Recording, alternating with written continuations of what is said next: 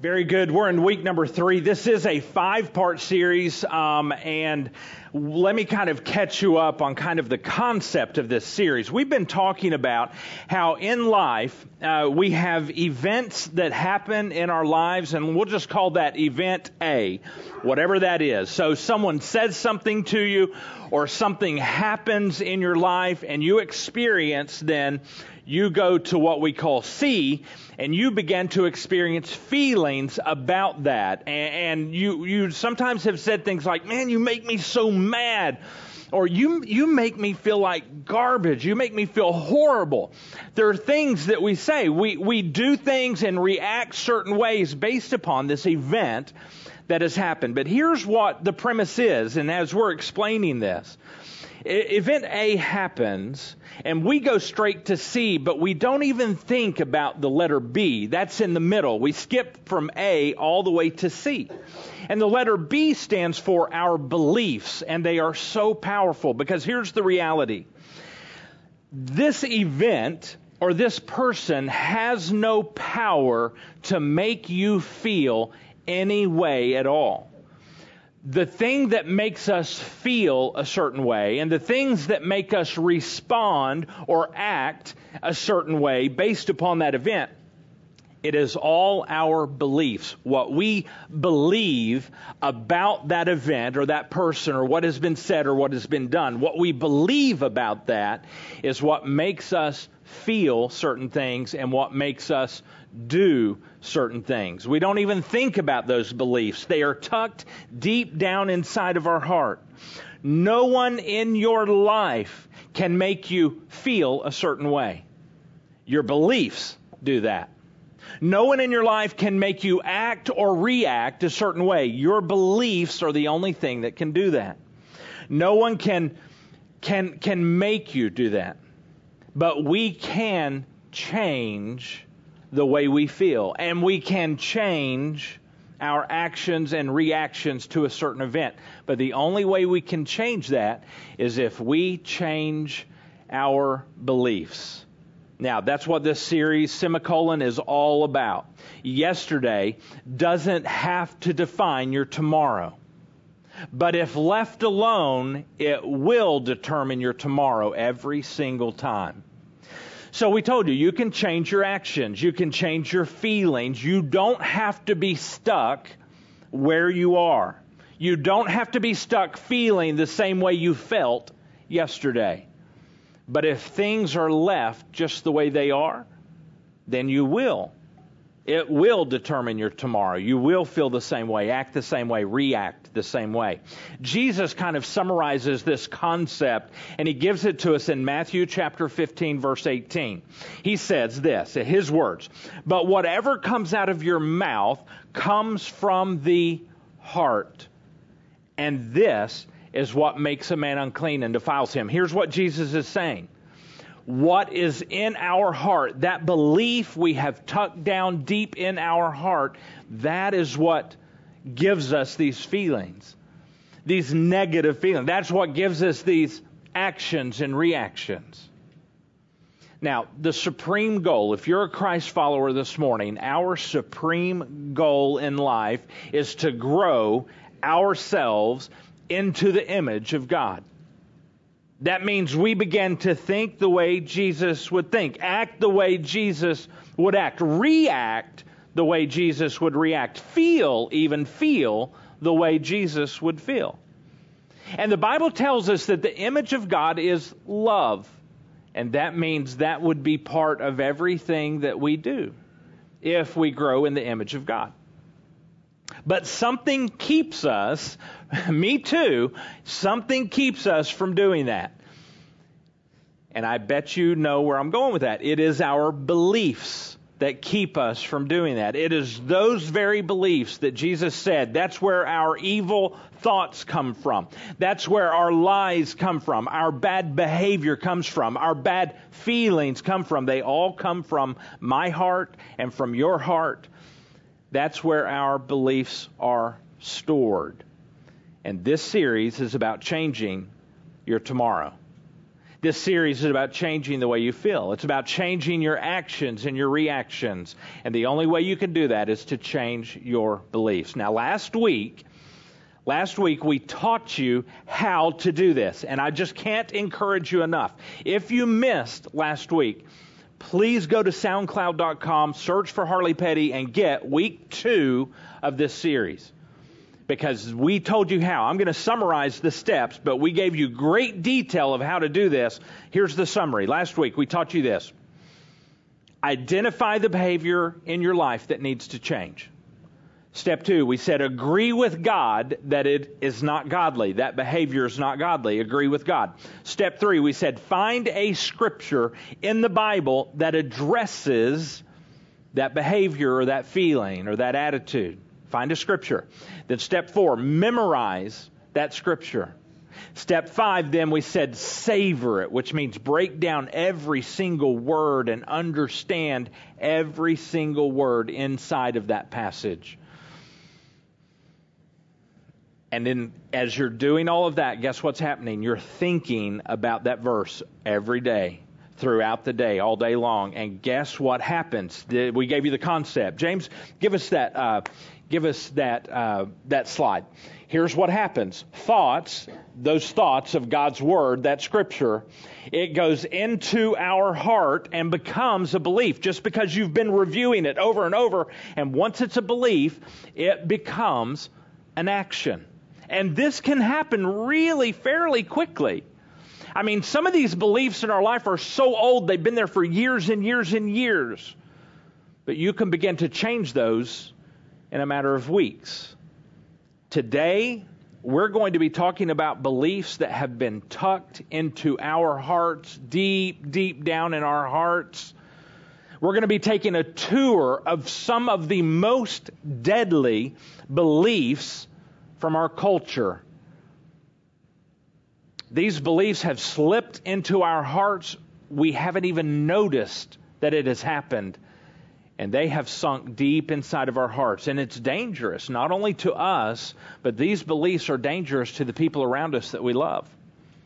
But they are so widespread accepted across our culture that that's where the hidden danger is. Because it's hard for us to look at these beliefs and see what is wrong with them because everybody we know almost is doing it. So, what goes on in our culture, that is not a good guide for us to develop our behaviors and our feelings from because they're not going to reflect the nature of God. That's why these are deadly. So, our goal, if it is to transform our beliefs so that everything that we say and everything we think reflects God's design, who He is, because these beliefs become more and more like his if we allow that to happen. So these beliefs, these beliefs that we can develop can bring us freedom. But if we take these beliefs from culture, they're going to lead to destruction. Now, we're going to be looking at a passage where God is speaking through one of his disciples. Uh, the, the guy's name is John. And John gives us these deadly beliefs. Now, John starts out this whole thing by saying, Listen, guys, listen, guys, I'm talking to anyone of you who are Christ followers. He says, To those of you in here who are mature and have been following Jesus for years and years, he said, This is for you. I'm giving you this. He said, Any of you who are young in your faith, no matter what your age is, if you're young in your faith, he said, This is for you too. I want you to listen closely. And now here's what he says in 1 John chapter 2. I'm going to start with verse 15. It says, Do not love the world or the things that belong to the world. I'm going to pause here for a moment. He's, John says, Don't care like the average person might care in the world.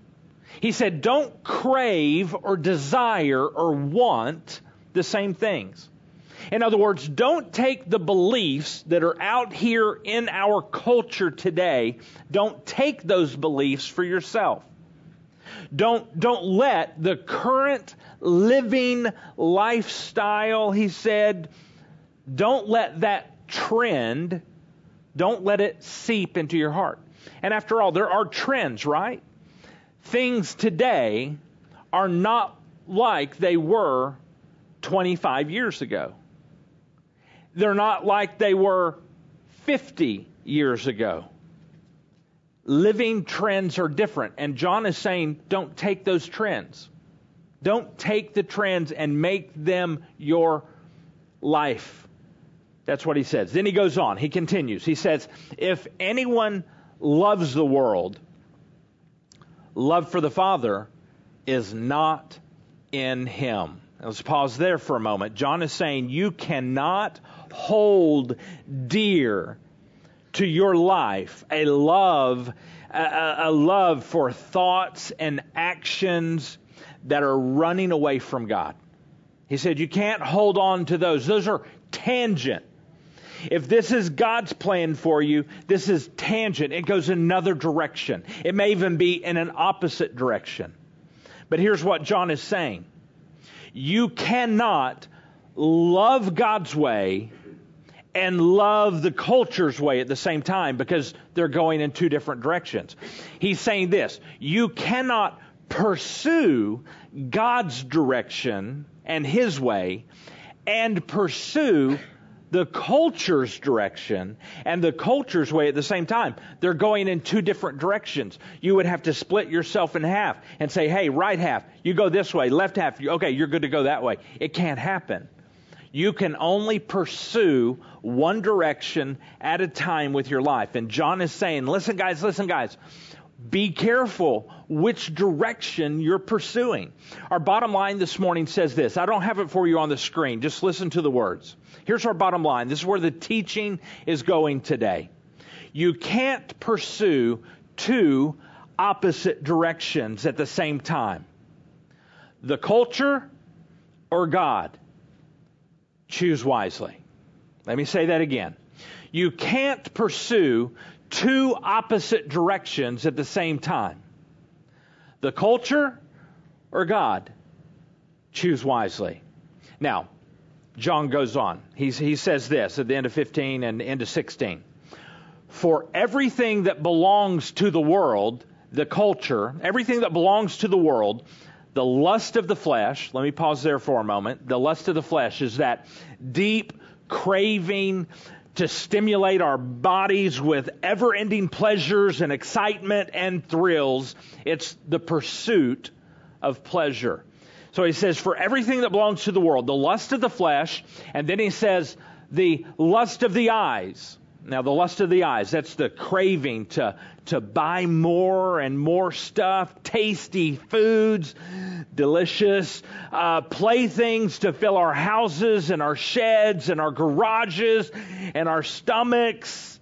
It's the accumulation of things. So, the lust of the flesh, that's pursuing all these pleasures, the lust of the eyes, uh, collecting all these things. And then he says, and the pride in one's lifestyle, which is just bragging about our accomplishments. It's maybe not even bragging, just kind of taking credit for what we've done instead of giving glory and thanks to God. It's kind of also defining who I am as a person based upon what I have done as a person. That's also the pride of life. And John says this about these things. These things uh, the, the lust of the flesh, lust of the eyes, the pride of life, is not from the Father, but it's from the world. Now, John is saying this is a culture thing. This is a culture thing. It says, I'm living my life to make me smile. I'm living my life to please me. I'm living my life to excite me. I'm going to chase whatever makes me smile. I'm going to go get it. I'm going to buy it. I'm going to do it. I'm going to to collect it. Now,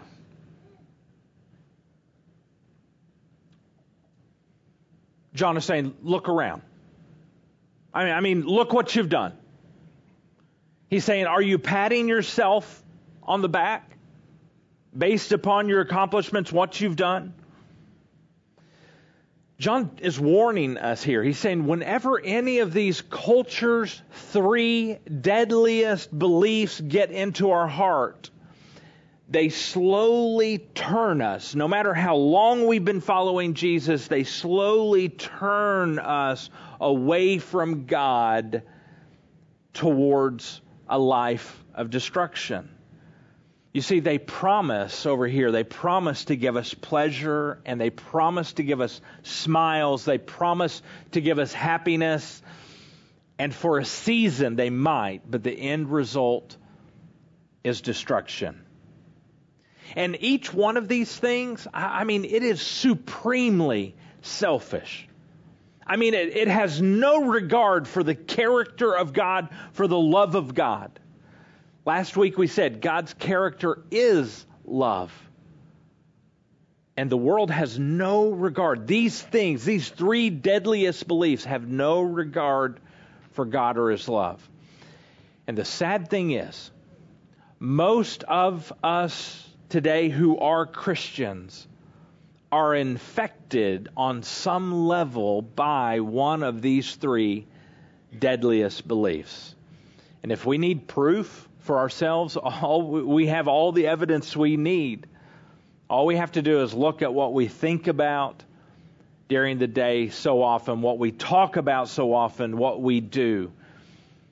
And it's going to reveal one of these three, very likely.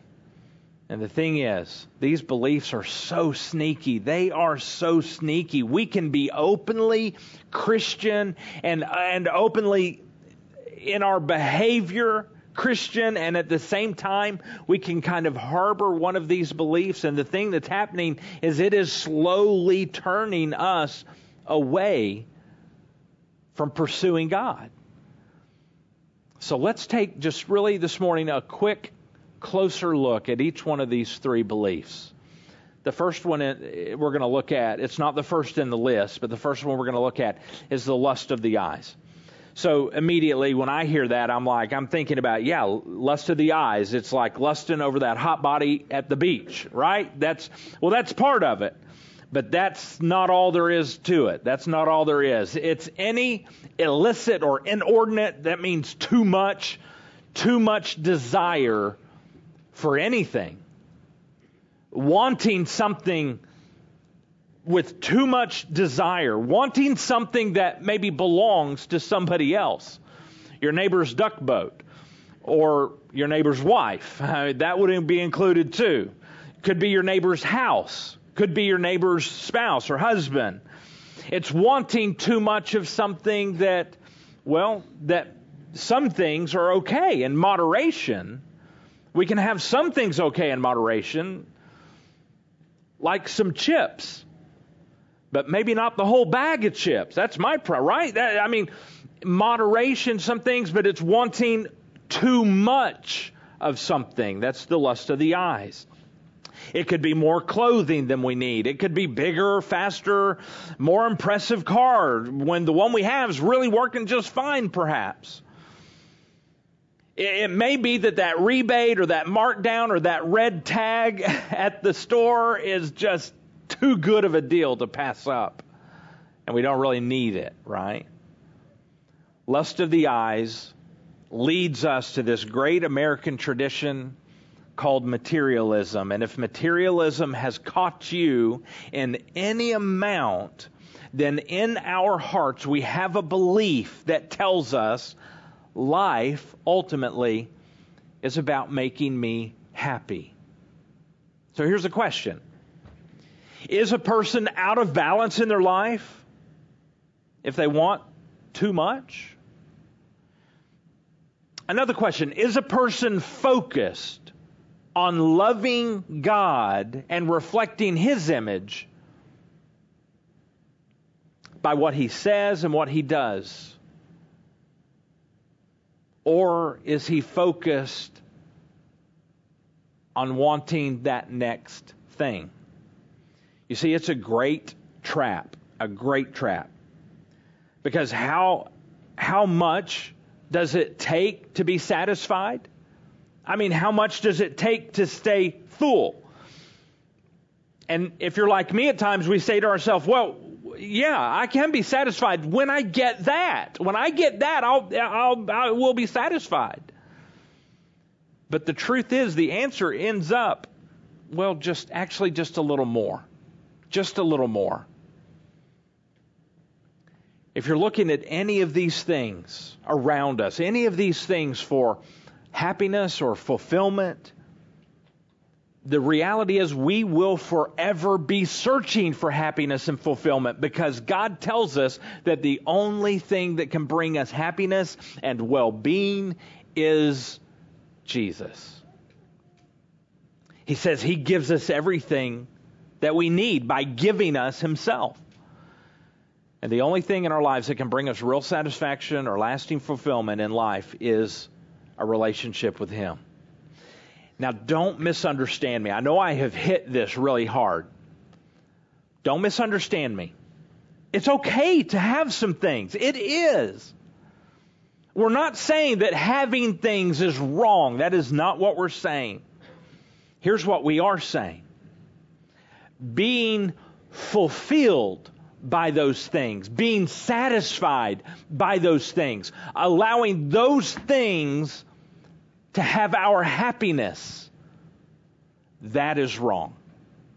Hoping that I'll get fulfilled or happy or satisfied by something, that is wrong. The important thing here is that we are being fulfilled, satisfied by God. That's the point. Now, John, as he was speaking and went through those three deadliest things, he goes on and says this in verse 17 And the world with its lust is passing away. He's saying, listen, guys, looking to anything around you, even a person, anything other than God for completeness, for happiness, for joy, for fulfillment in life, anything else, God says it leads to devastating nothingness. So he says, and the world with its lust is passing away, but the one who, uh, but the one who uh, does God's will, that person that's doing God's will, pursuing Him, he says that remains forever. The person who pursues God, the person who focuses on God, he says that person is going to find lasting satisfaction no matter the circumstance. I mean, everything around them may be falling apart, but if they're pursuing God, they can still find satisfaction even when the world around them may be crumbling. Think about this. The more stuff that you have around you and that I have around me, the more it consumes my time, the more it consumes my worry, the more it consumes my money, the more it consumes my stress the more it consumes my heart. Now, take this thought in. Just taking care of the stuff that we own takes up so much of our lives, leaving us less to love God. Look at it from this perspective. The more you have, the more you depend on it, the more you depend on it, the more you fear losing it. The more you fear losing it, the less time you have to love God. And it all is summarized by the lust of the eyes. And again, he's not saying it's wrong to have things. He's saying it's when that pursuit of those things controls you. You're not following God, you're following this other thing, the lust of the eyes, this whole belief that says life should make me happy. Then he goes on. He, the, the way he ends that trifecta of the three deadliest, he ends it with the pride of life. So, the pride of life. You know what? Even when I win, that feeling of winning, that elation, it doesn't keep me happy for long. It doesn't last. In America, we have been blessed with so much. And you may say, I have so little. But if you, if you arrived here today in a car then according to the standards of the, of the world, worldwide, you are among the wealthiest in the entire world. Because you didn't have to walk three miles to get here. You rode in your vehicle or with somebody. And we have a tendency to take credit for this. We take pride in ourselves. That's our tendency. We, this is how it's played out. We say, I'm going to live my life, and, and, and I, you know, I'm, I'm going to do it my way, and I'm glad I did it. I did it the way I wanted to do it. I'm going to plot my own path. I'm going to pull myself through. I'm going to make it happen. And John, he's telling the people, he's saying, be careful. Again, he's speaking to followers of Jesus. He's saying, be careful. When it comes to pride, John is saying, there's not a lot of difference between the world and between believers when it comes to pride. Everyone is wanting to impress everyone around them. But the only thing we need to worry about when it comes to making an impression is if that day we stand before Jesus, He can look at you and He can say, Well done, my good and faithful servant. See, pride is a great American deception. Pride is empty, but yet somehow it puffs us up. Pride leads to our destruction, but it pretends to build us up. Our pride is empty, and it empties us of everything, but it pretends to fill us up. Our pride, our pride leaves us lonely, but it promises popularity. And this belief of pride, it's killing America and it's killing the American church. John is saying we need a new belief. We need a belief that says, I must become less and less and less, and he must become greater and greater and greater. So that's the pride of life. Lastly, he talks about the lust of the flesh. The desire to do that which is forbidden. And it's not just talking about sex outside of marriage, although that is included. It's any forbidden, excessive pleasure to keep our nerves tingling, our, our, our life stirred up, seeking that next thrill. The term, there's a term for that, even today in our culture, and the term is hedonism. It's the pursuit of pleasure, sensual, self indulgence, constantly looking to tingle my senses, to make the hair stand up on my arms and on the back of my neck, to feel my skin go flush with a cocktail of hormones rapidly released into my body all at once. Dopamine and testosterone, adrenaline, and what I can't pronounce, endorphins, oxytocin, all creating this feel of thrill our hedonistic culture. It describes all of this just as just enjoying life. And you may only have a bit of this in your belief, but any amount is going to be reflected in your thoughts, in your words, in your reactions, and the other people around you are going to see how much hedonism is in your heart and in my heart. Now, I'm going to give you a passage. This next passage should wake you up. It wakes me up when I read it. Paul gives us a picture of this lust of the flesh. Galatians chapter 5, verse 19 and following. Listen to this 19.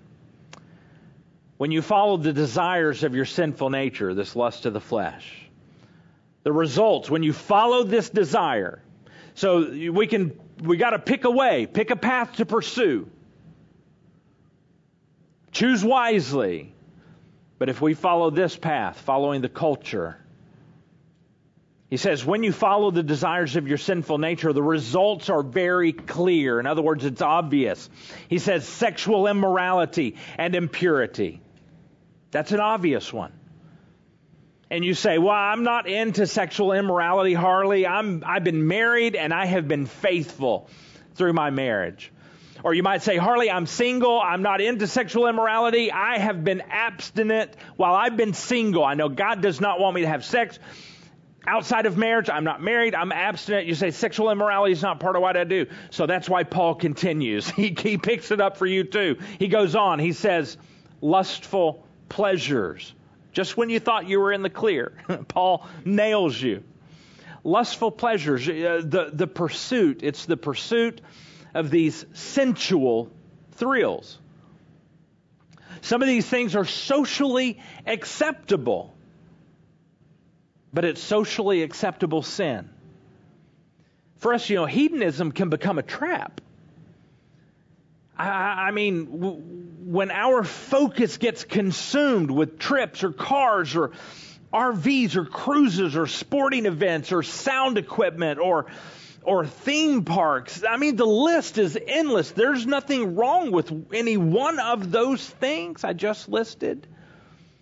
But when they consume our thoughts, when they consume our thoughts, they capture our hearts and it overpowers us and steers us away from God onto the pursuit of other things. Paul goes on, verse 20. He says, idolatry and sorcery. In other words, worshiping anything other than God.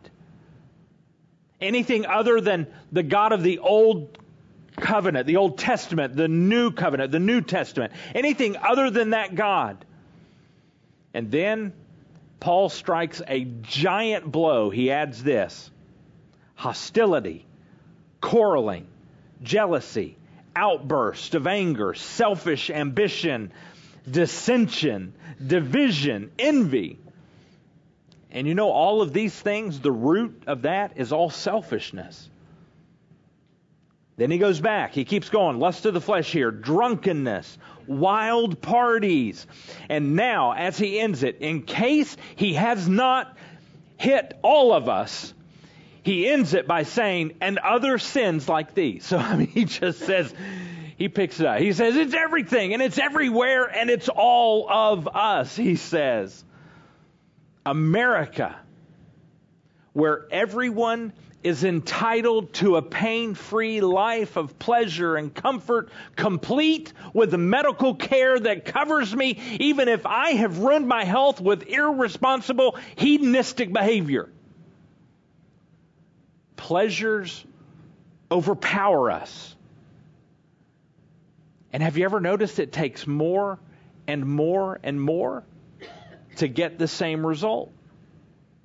So we are in an ever growing race to find better, to find more stimulation of some sort. And the end result, Paul says, is immorality, sexual addiction, and really we could say any addiction. And if in America, during my pursuit of pleasure, I end up in jail, then they better give me the food I want and some good entertainment and some good sleeping conditions because I'm still due my pleasure. Hedonism. It saturates our culture. And it's all about how much pleasure can I cram into my life. And then Paul, he speaks harshly here. Listen to this.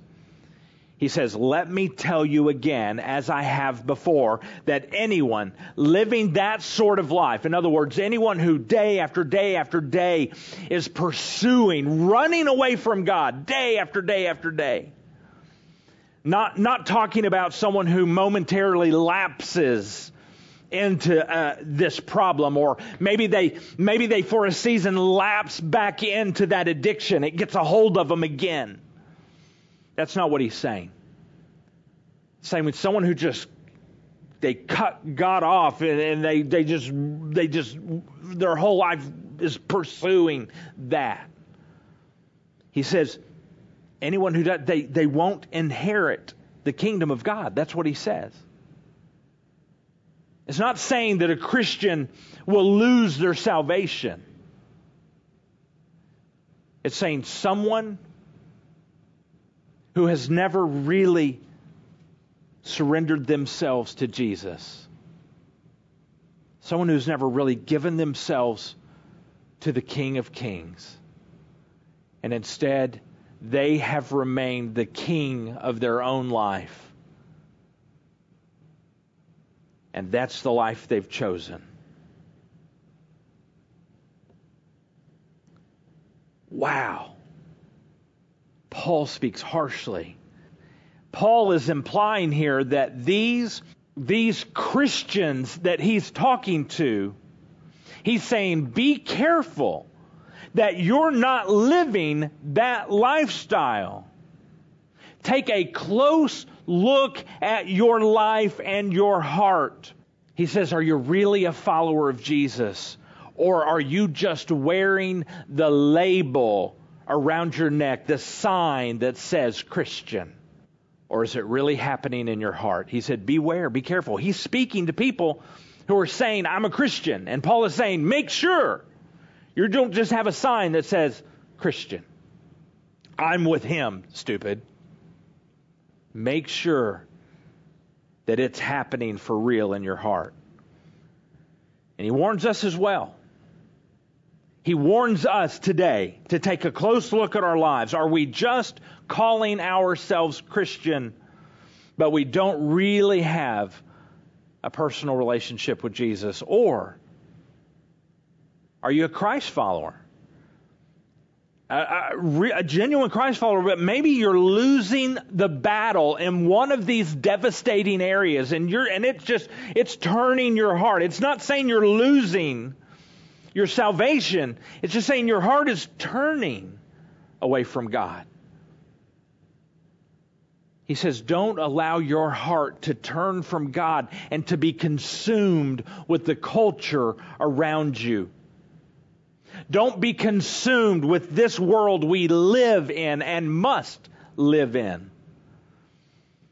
And my friends, this series, the reason why we're doing it is because we want to help get our lives on track by getting God's Word into our lives and getting us moving from a hedonistic, self seeking, self loving culture and turning our hearts back toward Jesus. You see, when Jesus came, Jesus did not come here. Jesus, God Himself, did not walk on this earth to find pleasure. He came to serve. And He came to set the captives free. And that's us. Paul goes on in this same passage he doesn't leave us hopeless, doesn't leave us helpless. We don't have to stay in the clutches of these three deadliest beliefs lust of the eyes, lust of the flesh, the pride of life. Galatians says this, chapter 5, verse 22. Paul says, But the Holy Spirit produces this kind of fruit in our lives love, joy, peace, patience, kindness, goodness, faithfulness, gentleness. And he said, in self control. And he says, There's no law against these things. He says, These other things, they can put you in jail. He said, There's no law against this. So, how does God produce these things in our lives? If that's what the Holy Spirit wants to produce in you, how does He do it? There's one way. Now, there's other ways that God works, and He can do this. But there's one big way, huge way that he uses every single time. It's by replacing the faulty beliefs that we have put deep down in our hearts, replacing those with his true beliefs. By hiding his beliefs in our hearts, his words in our hearts. Too many of us, myself included, at times in our lives have been duped into the pursuit of personal pleasure. And even the best among us on any given Sunday has seeds of that in their heart. And any seed is a deadly seed as it moves our hearts away from a loving God. Paul says, change your beliefs. You'll change your life. And the Holy Spirit will begin out of your heart to produce love and joy and patience and kindness and goodness and faithfulness and gentleness and self control. He will do that. But it will take time in your life. It's going to take something new from you. It's going to be taking something that is actually placed inside of you. And that's God's Word. Again, if you missed last week, go online and listen to that because we talk in detail about how to take God's Word and put it into our hearts. And just like last week, we're going to ask you to start this again, to do this again with one of those faulty beliefs lust of the eyes, lust of the flesh, the pride of life. Something in there, take one of those faulty beliefs, a seed that we have planted in our own hearts, identify the behavior this week, one of those faulty beliefs. Agree with God. God, this is not godly. I agree with you. This does not reflect your love. It is not godly. And we, if you can't find a scripture on the take home that you pick up today, each one of these is a section lust of the eyes, lust of the flesh, pride of life. And there's scripture listed to help you out if you need help finding one. Find a scripture that will help you memorize that scripture and then savor that scripture. Listen to last week to learn how to do this, how to, how to memorize it, how to savor it. And at the same time, don't forget about the scripture you learned last week. If you forget about it, you slip back into it. Part of savoring it is not forgetting about it. So while you pick a new one this week, then continue to look at the one you're memorizing from last week. Keep that going. Keep that process going. Here's the thing in as fast as one week. If you did this last Sunday, if you really did this, this happened for you. I know it. If you did this in as little as one week, you began to see at least the smallest of changes in your behavior, in your feelings, in your thinking. In as little as a week, you began to see your tomorrow change. So, why don't we do this all the time? Because we stop to pursue our pleasures. And God is saying, please begin to let the pleasure of your life, of your heart, be my word in your heart. Why do I know this can begin? But just beginning. The change goes on as you continue to review that verse in your life. The change gets bigger and deeper. Why do I know this works? Because it's working for me. Vanessa and I were talking this week about an area of my life where I have some extreme bitterness. And it got to the point where I was so consumed that I could see nothing else. And in just days, I, am not saying God has completed that work, but in just days in my life, as I began this process, some time ago as I began it, in just days, God began to change my tomorrows. By taking that bitterness and shrinking it away. If God can do this in me, God can do this in anyone. And He'll do it in you. That's what God desires. That's what He desires from you. Will you join us on this journey? Let's pray. God, we have allowed some of the culture around us to slip deep down into our hearts, and we haven't even noticed it happening.